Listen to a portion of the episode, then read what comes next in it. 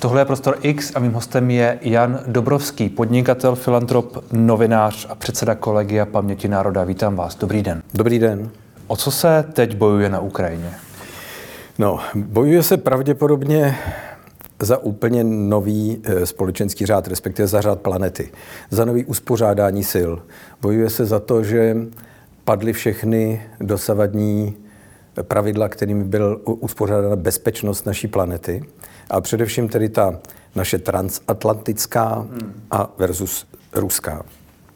Ale na to je navázaná celá zbytek planety. Je to, myslím, jako celoplanetární proces. A ten princip, na kterém se ten zlom odehrává, je odmítnutí té ruské doktríny, že oni budou násilím určovat, jak budou žít státy a národy kolem nich. Hmm. Myslím, že to je věc, která se týká nás, protože my jsme byli součástí Sovětského svazu, že naše hranice jsou hranice takzvané Putinovy doktríny, to znamená návratu do těch původních hranic vlivu. Eh, politologové se liší v tom, že říkají, jedni říkají sovětský svaz, že chtějí se navrátit do hranic Sovětského svazu a někdo říká, že do Veliké Rusy, a on v tom je částečně rozdíl, ale myslím si, že pro běžného občana není to moc uchopitelný ani pochopitelný a zbytečný se tím dá zabývat. Hmm. Když to tak poslouchám, tak si říkám, jestli to vlastně není přehnané jestli skutečně jde o tolik, jde skoro o všechno, asi dalo by se říct, jestli to skutečně ohrožuje i nás. A jestli ty argumenty, protože člověk musí si připustit ty argumenty té v úvozovkách, nevím, druhé strany, prostě ty druhé argumenty, že eh, na to svým způsobem ohrožuje Rusko, že se rozšiřuje tam, kde se nemělo rozšiřovat a že tu je něco jako eh, že jde o bytí a nebytí, jak říká eh, Vladimir Putin.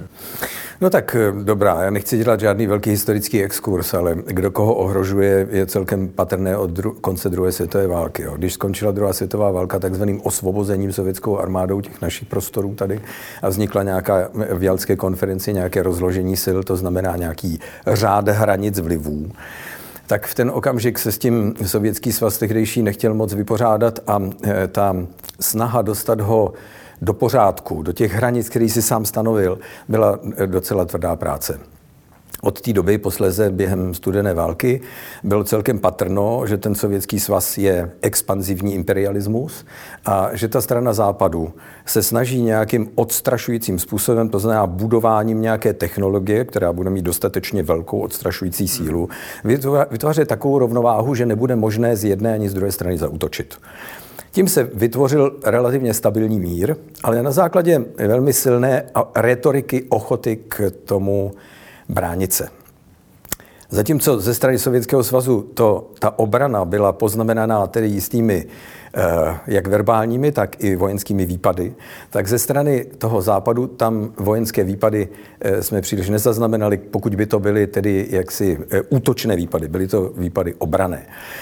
Takže eh, kdo se komu brání, je v tuhle chvíli zcela jasné, protože Rusko přišlo eh, s ultimativními požadavky. Vladimír Putin neformuloval, že je třeba vrátit evropské síly do hranic vyzbrojení před rok 97, to znamená před okamžik, kdy se kdy jsme například my jako Česká republika vstoupili do NATO a e, tím bychom se dostávali zpět do toho vlivu Ruska, to znamená tehdejšího Sovětského svazu, což my si dobře pamatujeme, co to pro nás znamenalo. Byli, byli jsme kolonie, e, byli jsme mm, okupováni a to se asi nechceme do toho vracet. To znamená, že to rozpoložení těch sil a ta retorika je postavená na tomto.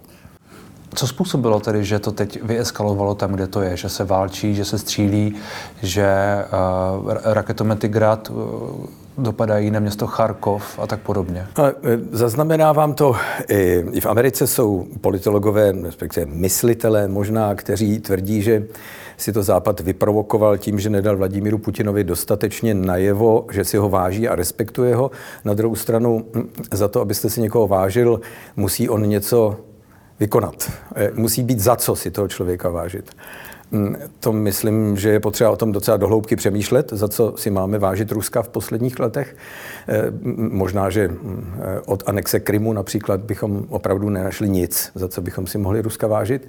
Za tu snužku lží kdy okupují cizí stát a ještě k tomu nepoužijí hm, insignovanou svoji vlastní armádu, ale vykládají o tom, že to udělali nějací zelení mužičci a kdy okupují hm, eh, území cizího státu a, a vytvářejí dojem, že to území bylo tím vlastním státem samo napadeno, no tak to jsme v Absurdistánu. Teďka je ta situace taková, že když přistoupíme na tu možnou argumentaci, že to druhá strana eh, vyprovokovala, nebo respektive, že nedala příliš prostoru, tak eh, jak by ten prostor měl vypadat? To znamená, ehm, ano, už o tom přemýšlel i, i Henry Kissinger, nechme Rusku hranice Jalské konference. To znamená, nechme tam Polsko, Českou republiku, Slovensko, Maďarsko, všechny ty státy, toho sovětské, ty, ty sovětské satelity a udělejme tu hranici, tu zno, znovu tu železnou oponu tam, kde původně bývala. No tak dobrá, tak když na to přistoupíme, tak jsme tam. Tak eh, nám vládne Moskva. Tak je otázka, jestli to chceme. Buďme rádi, že jsme v NATO a že jsme na straně, který, která se může bránit a která se brání z důvodu, který popíšu teď. Rusko od anexe Krymu, ale dávno předtím, jo, už jsem to říkal několikrát a zopakuju to znova, můj otec před 20 lety upozorňoval na to, že Vladimír Putin je gangster, bandita, který změní Rusko k nepoznání a že budeme mít velké starosti bránit se proti jeho expanzi. A to se naplnilo, všichni blbí se mu tenkrát smáli. My jsme v situaci, eh, ve které teď nemáme moc na výběr. A Myslím, že to Evropa pochopila velmi rychle v řádu vlastně jednotek dní. Předtím měla dojem, že, že ten bandita není takový bandita, není takový cvok, aby se pustil do, do eh, té válečné exkurze. Ale stalo se. A mm, my se bránit musíme, protože když se bránit nebudeme, tak se skutečně staneme tím cílem. Já jsem přesvědčen o tom, že Ukrajina je jenom bojištěm, jenom jenom pokusnou laboratoří pro to, co si může Rusko dál dovolit. Hmm. Uviděli jsme to na Bělorusku, kde Rusové pomohli spacifikovat demonstrace po sfalšovaných prezidentských volbách a kde zmasakrovali svoje obyvatelstvo a vytvořili tam znovu pokusnou laboratoř na návrat stalinismu. A to samý chtějí udělat na Ukrajině. Hned potom kdy my jsme jednou ze dvou zemí na seznamu nepřátel Ruska. Teď už je jich tam víc, myslím. Eh, dobrá, ale oficiálně to zatím nikdo neřekl. Tak já říkám, že to je praporek zapíchnutý na západní hranici České republiky, hmm. aby byla stanovena hranice expanze Ruska, tam, kde bude Vladimír, Putin uspokojen. Když to přenesu k té, k té první otázce, čili uh, na Ukrajině se budu, bojuje podle vás i o naši budoucnost? Jednoznačně, jednoznačně. Ta, ta, to bojiště Eh, a myslím, že to národ cítí, proto je tako, taky taková podpora Ukrajincům. Eh, lidem, které jsme ještě nedávno velmi podceňovali a říkali jsme jim ukáčka, to když ještě přede mnou někdo řekne, tak mám chuť se bránit fyzicky. Já, já, musím, já musím říct, že můj, že můj pohled na uh, dodávky s ukrajinskou značkou se za poslední měsíc jako velmi změnily. A, a teď musím připustit vlastní jako, uh, nevím, jestli to je nějaká jako latentní xenofobie nebo něco takového, co v sobě možná máme trochu jako všichni, ale tak jako uh, díváte se na to s nějakým jako pohledem. No jo, Ukrajina je země, která hm, před tou válkou, kterou teď způsobil Putin, Eh, byla něčím jako skanzenem mýho dětství a dospívání, jo? protože ona byla takovým jako obrazem zemědělské krajiny, kde eh, člověk cítil reminiscenci. Já jsem ročník 60, já jsem ještě mm, žil v chalupě se suchým záchodem a s jednou cimrou, ve který se v zimě topilo, protože ta byla jediná vytopitelná a podobně se žije na Ukrajině na venkově. Ve městech přeci jenom byla velice atmosféra západu a Kijev a, a Lvov vypadaly jako města s velkou nadějí, tam spousta spousta kaváren a, a spousta galerií. Eh, mladí lidi se bavili tak, jako se bavili lidi u nás v Praze.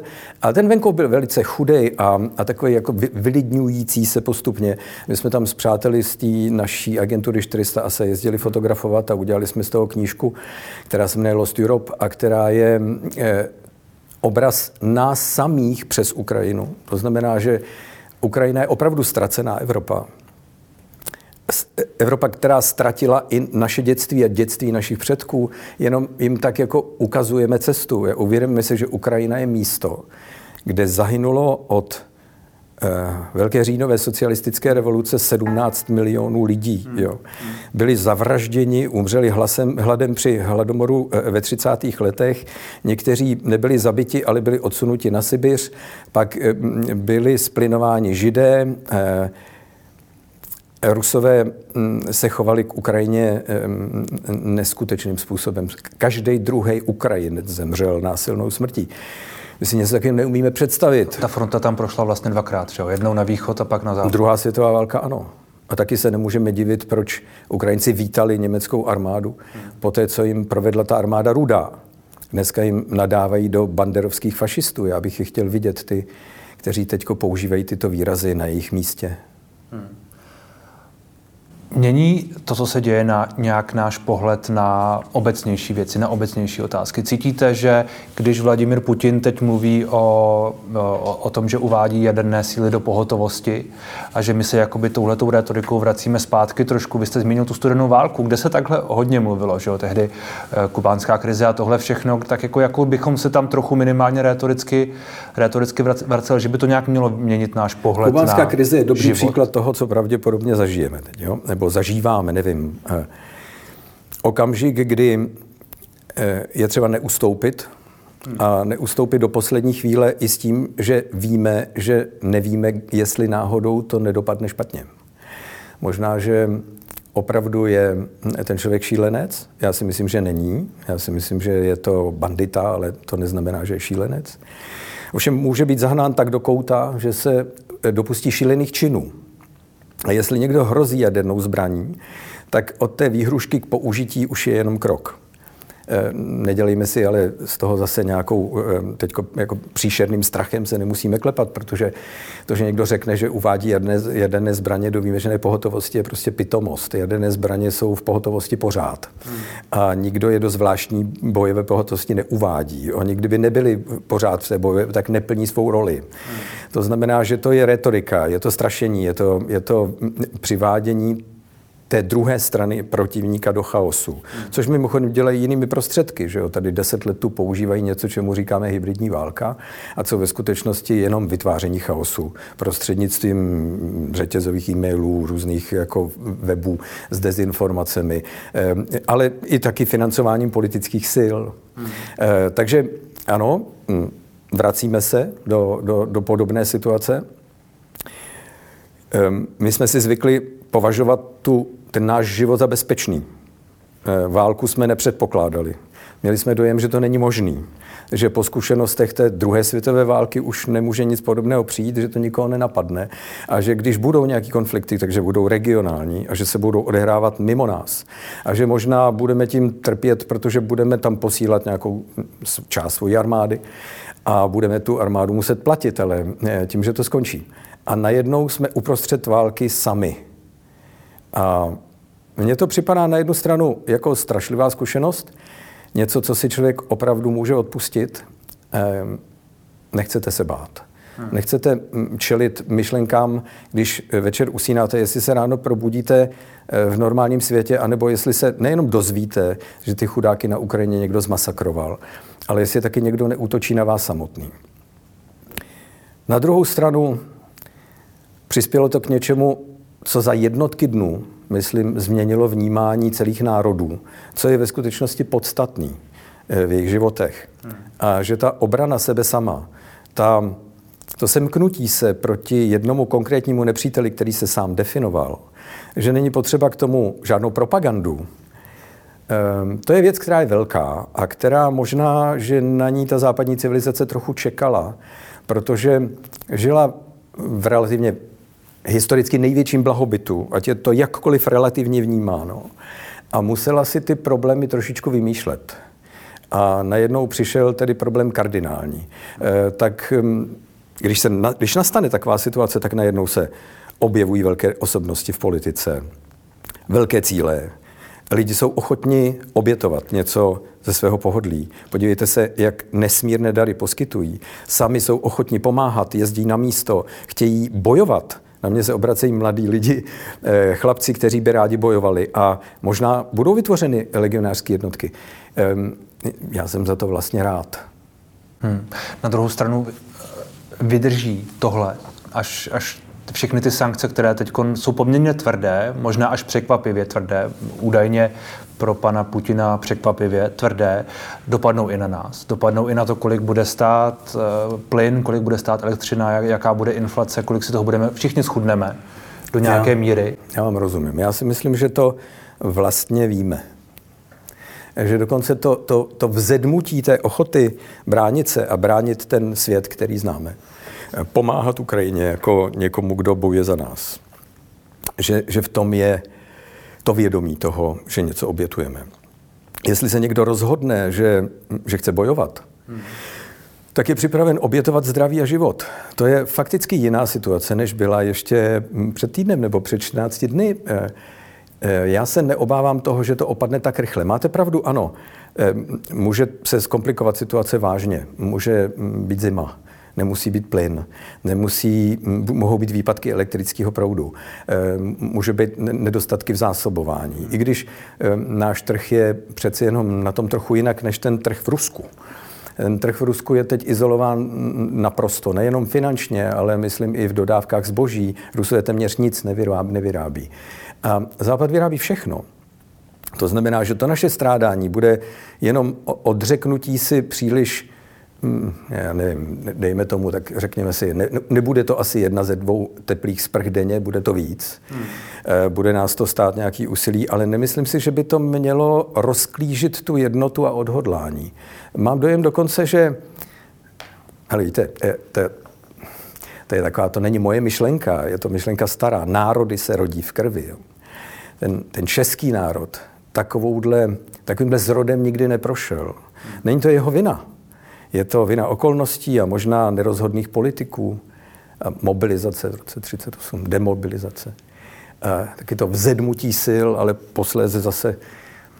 Kdybychom neměli Gabčíka s Kubišem, nevyhráli bychom, nebyli bychom na straně těch, kteří vyhráli druhou světovou válku. To znamená, bojovali za nás jednotlivci. A teď máme šanci ukázat svou sílu v tom, že, že to nemusí být jednotlivci, ale že to může být většina. To mně přijde jako pěkná příležitost. Hmm. Co tedy čekáte o těch dalších dnů a týdnů v tuhle chvíli? Teďko si myslím, že žijeme v, eh, v eh, docela, já nevím, euforii z toho, že se eh, daří Ukrajincům bránit města a daří se jim to asi převážně proto, že Rusové zásadně podcenili tu taktickou přípravu pro ten útok. Teď už cítím nervozitu na jejich straně a zdá se mi, že je ten okamžik, kdy se budou bránit odstrašujícím způsobem. Já se domnívám, ačkoliv nejsem vojenský strateg, eh, že ta věc měla být podobná jako okupace Československa. Měli demonstrovat velkou eh, vojenskou přítomnost, předpokládali, že Ukrajinci nebudou bojovat. Že takový byl ten původní plán. Ano, že, že přijedou do Kijeva, seberou prezidenta Zelinského v jeho pracovně, tak jako sebrali Dubčeka, a odvezou celou vládu plus parlament do Moskvy a tam je odsoudí k smrti za genocidu. Eh, nastolí loutkovou vládu a zavedou stalinismus. Hmm. A pak budou pokračovat dál. A to se nepodařilo. Nepodařilo se to proto, že jejich jednotky jsou složeny eh, z vojáků základní vojenské služby, kteří nemají žádné informace, kde jsou, jak to vypadá. Jejich tanky jsou nevyzbrojené moderní technikou, eh, nemají dost zásobování ani palivem, ani jídlem. Ehm, ty vojáci jsou zcela ve zmatku. Ehm, Ukrajincům se daří hm, prostředky partizánské války odstavovat celé jednotky tankového vojska. To se změní pravděpodobně, už se to dnes mění tím útokem na Charkov, kdy se začíná předvádět cíle jako v druhé čečenské válce. Hmm. Po první čečenské válce, která byla prohranou válkou Putinovou, najednou přišlo plošné bombardování civilního obyvatelstva, to znamená totální, ale totální zmar a vytvoření strachu eh, z toho, že každý vidí mrtvoly a rozbijou jim domovy, tak eh, to myslím, že se začíná předvádět. Eh, Rusko ukáže svou sílu, bude používat zbraně, které jsou na úrovni zbraní hromadného ničení, to znamená termoplastické bomby, které budou páchat škody nedozírných následků a budou strašit jadernými zbraněmi. To znamená, že budeme muset ne pomáhat Ukrajincům, ale budeme muset se nějakým způsobem velmi intenzivně zapojit do těch bojů. Co tohle znamená? Budeme se muset zapojit, protože přece... To by mě zajímalo samotného. Já to sám nevím. Zapojení na to je něco, co je už jako velmi riskantní zapojení. Vlastně já jsem zaznamenal zprávu o tom, že tam posíláme, eh, že tam některé státy Evropské unie posílají stíhačky. Ano. A, a říkám si, jestli vlastně kde, na jaké, ne, v jaké fázi toho zapojování vlastně jsme? Ano. Tak doposud je to tak, já teď nevys, ne, neříkám svůj postoj, ale, vys, ale jenom vysvětluju ten postoj eh, NATO. Postoj NATO je takový, že se nechce jako aliance zapojit do těch bojů, protože by to znamenalo, že by to Vladimír Putin mohl považovat za vyprovokovanou válku vůči zemím NATO a že v tu chvíli je NATO tou silou, která umožňuje Rusku zaútočit na země NATO. Myslím si, že jsme v situaci, kdy je to už jedno. Kdy země na to se stejně zapojily do války na Ukrajině, už tím, že ji poskytují výzbroj a Ukrajina bojuje za země na to. Bojuje minimálně za nás a za pobaltské republiky a za Slovensko. Nevím, jestli za Maďarsko, to se musím zeptat Viktora Orbána. Ale určitě za Polsko. A my, když budeme dělat tuto tu eh, politiku pštrosí a, a skrývat se za svou odpovědnost a říkat, však nemůžeme vyvolat jaderný konflikt, tak mm, jestli někdo je schopen vyvolat jaderný konflikt, eh, no tak mu v tom nezabráníme tím, že se budeme tvářit, že jsme do té války nevstoupili.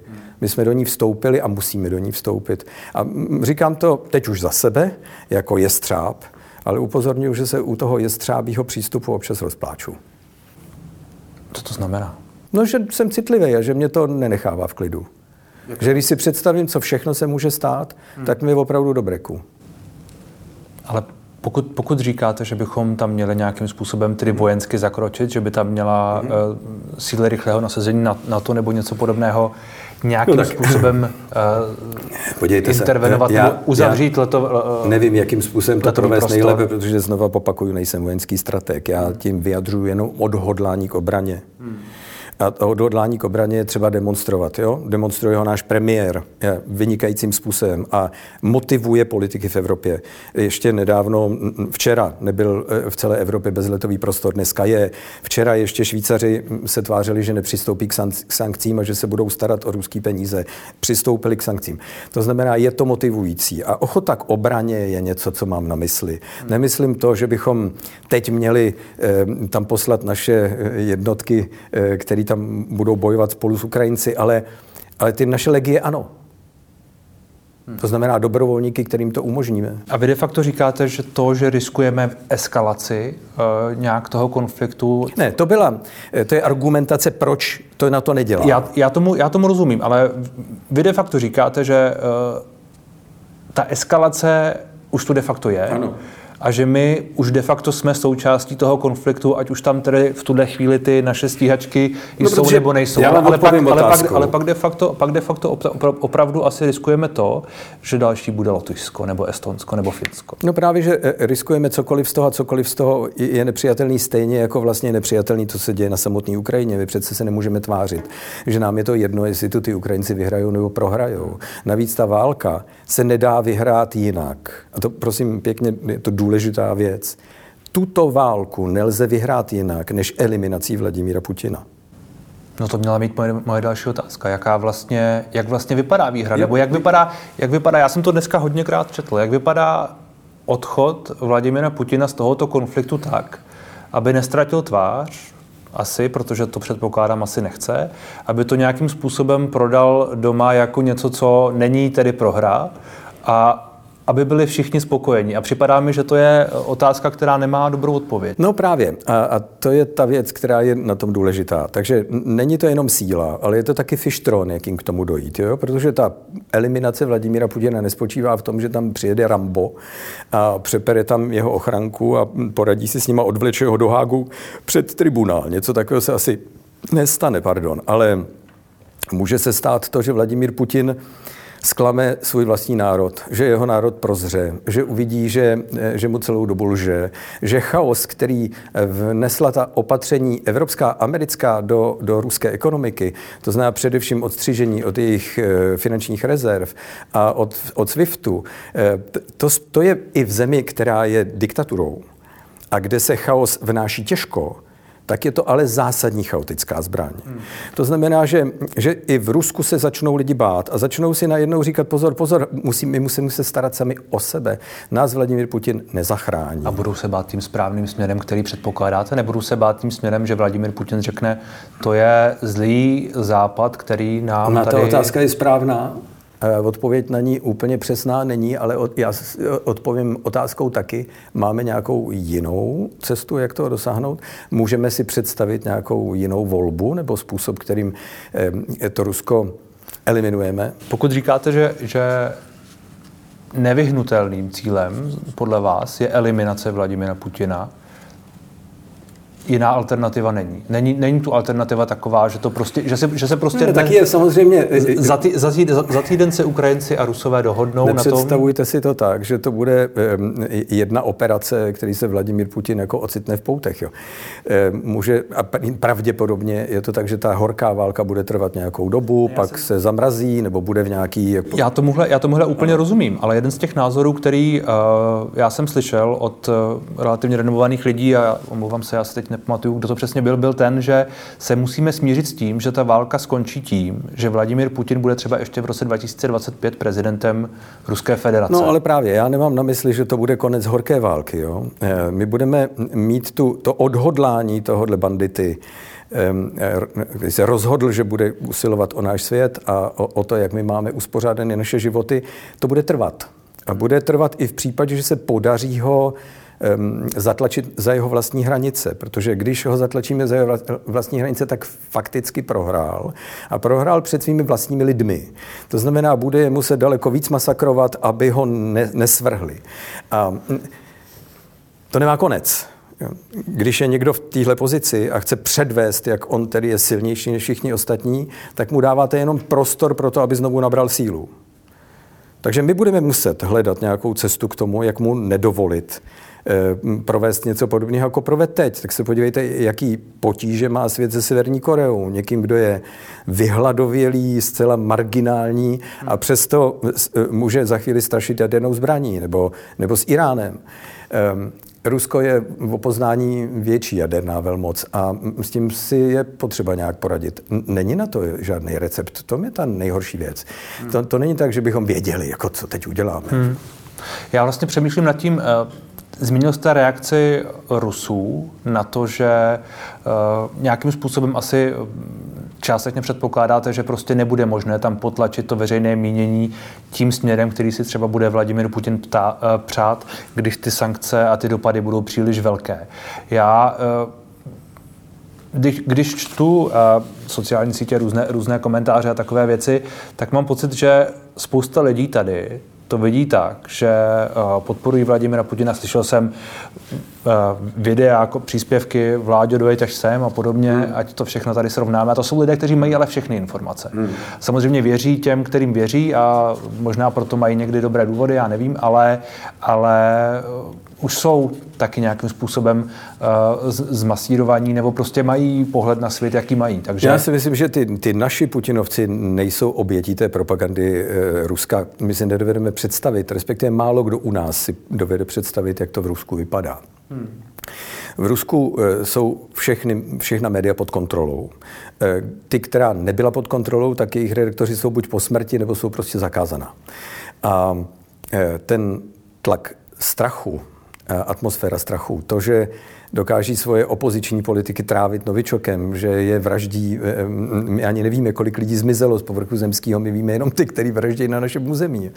Že je zavírají na dlouhá léta do kriminálu a že eh, že vytváří strach. Jedna věc je strach. Druhá věc je, že ty média, o kterých mluvím, jsou plná dezinformací a že lidi v Kursku jsou přesvědčeni o tom, že ta, ta ruská operace je záchrana místní operace na Donbasu, kde jsou zachraňováni Rusové před genocidou z ukrajinské strany. Eh, ta, tak, takový je příběh eh, toho, eh, toho ruského útoku. Rusové jsou opravdu bez informací. Jsou eh, zmaseni militari, militaristickou výchovou, něco, co my jsme tady měli před revolucí eh, v Brane výchově, desetinásobně víc. Mladí lidi chodí do soutěží o největšího vlastence. Každý víkend je v každém malém městečku tank nebo obrněný transporter, kde, kde děti z toho mají kolotoč, aby si zvykali na armádu. Eh, mají zhruba 600 tisíc lidí ochotných nastoupit do armády, když bude potřeba mobilizovat. Ten ten pocit ohrožení ze západu, kdy v televizi stojí mm, před mikrofonem eh, společenské elity a ty říkají, západ je třeba spálit na prach, hmm. protože to jsou nepřátelé ohrožující náš svět. Mm, já nevím, jestli tady někdo měl někdy pocit, že by se zabýval tím, jestli je Rusku třeba ubližovat. Ale obráceně ano. To znamená, ta změna atmosféry je něco, co se domnívám, že by mohlo hnout, pohnout ledy. Já si nedělám zbytečný iluze, není to na krátkou dobu. Změna jaké atmosféry? V Rusku. Změna společenské atmosféry, ano, která by přišla ano. ale jako, jako eh, reakce na to. Ano, ale nemyslete si, že jsem, že jsem naivní optimista, který si já myslí právě, jako... já, já právě to, co říkáte, tak mi to vlastně přijde jako něco, co co naopak? Co může ještě zesílit potom? No vidíte, a může a nemusí. Jo? Ty, ty, hmm. ty vlny mohou mít nějakou, nějaký průběh. Tak, ano, ano, ano. Okay. Eh, na co máme vsadit? Přeci jenom musíme věřit dobrému řešení. Když nebudeme věřit dobrému řešení, tak to vzdejíme. Hmm. Jak, jak pevná je teď pozice Vladimira Putina? Na to neumí odpovědět skoro nikdo na světě. Eh, jsou analytici, kteří si myslí, že Vladimír Putin nerozhoduje sám, a že je vlastně buď jeden z, anebo dokonce jenom mluvčím. Hmm. Jsou jiní, jako já, kteří si myslí, že Vladimír Putin je, je samovládce. Ta druhá varianta je horší. Hmm. Když se bude cítit ohrožen, použije jakoukoliv zbraně na svoji obranu. Eh, když bylo sovětské politbyro, tak se přeci jenom hádali i o to, jestli přijedou do Československa v roce 68. A Brežněv Eh, neměl stoprocentní podporu.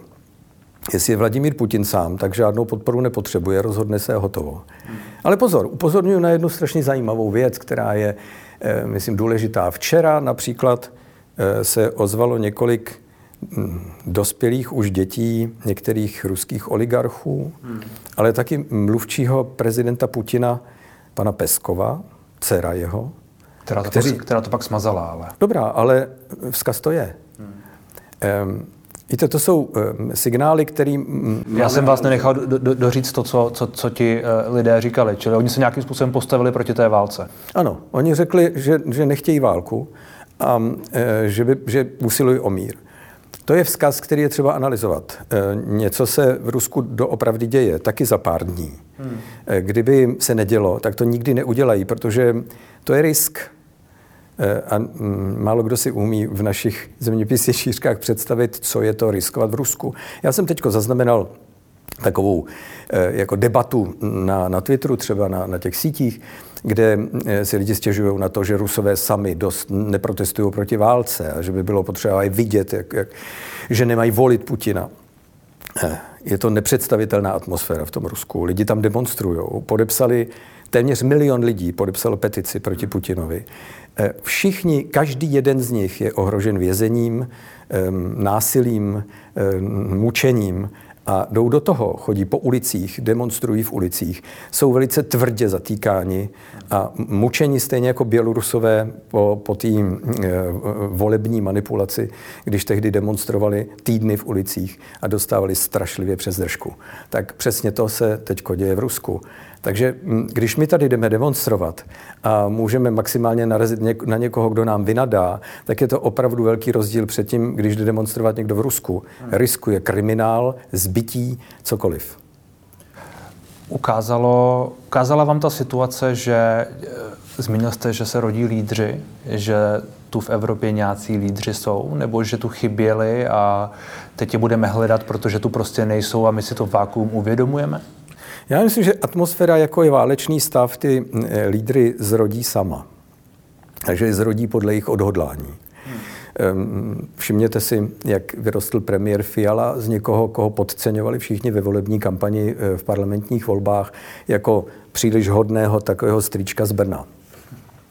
A on je hodný člověk, velmi korektní ale přesto dokáže jasně formulovat ochotu k obraně a ke spravedlnosti. To je, myslím, ta základní kvalifikace pro to, aby se zrodil lídr. A já tím lídrem nemyslím někoho, kdo by se stal budoucím Putinem, ale někoho, kdo se stane státníkem. Hmm. A státník nemusí být jeden, státníků může být víc a mohou mezi sebou i politicky soupeřit. Hmm. A v demokracii je, demokracie je založená na politickém soupeření. To znamená, že hurá, jen tak dál, je víc takových osobností. Hmm. A možná, že třeba se dočkáme i zajímavé figury v čele státu jako prezidenta republiky. Pokud hm, se nestane něco, co nás naopak uvede do takového strachu, že to všechno vzdáme. Koho byste si tam představoval? E, myslíte jako ideálně? No, ano. Figuru, která by byla dva metry vysoká, eh, se širokými rameny, dostatečně inteligentní a odhodlaná? Já ještě doplním tu otázku, protože ta situace, ve které jsme, tu nepochybně, nebo asi se dá předpokládat, že tu nějakým způsobem bude i za rok. A asi se dá předpokládat, že spousta z těch problémů, které teď máme, tak to budou i za rok a možná ještě hůř. Čili asi v, tomhle, v, tom, asi v této atmosféře. Možná, že náš přístup k tomu bude jiný, možná, že budeme odhodlanější, nebo možná, že to vzdáme, jak jste řekl, to asi podle toho si pak budeme rozhodovat, ale řekněme, že tu je tahle atmosféra. Tak koho byste si tam představoval? Já vám řeknu, koho bych si nepředstavoval.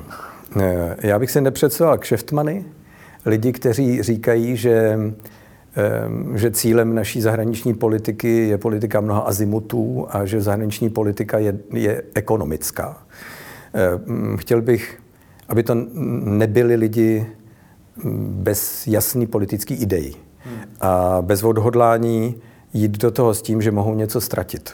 To znamená, nechci populistu, který bude jenom, mm, pro, pro kterého bude ta moc, kterou získá, mm, cílem, ale prostředkem k něčemu.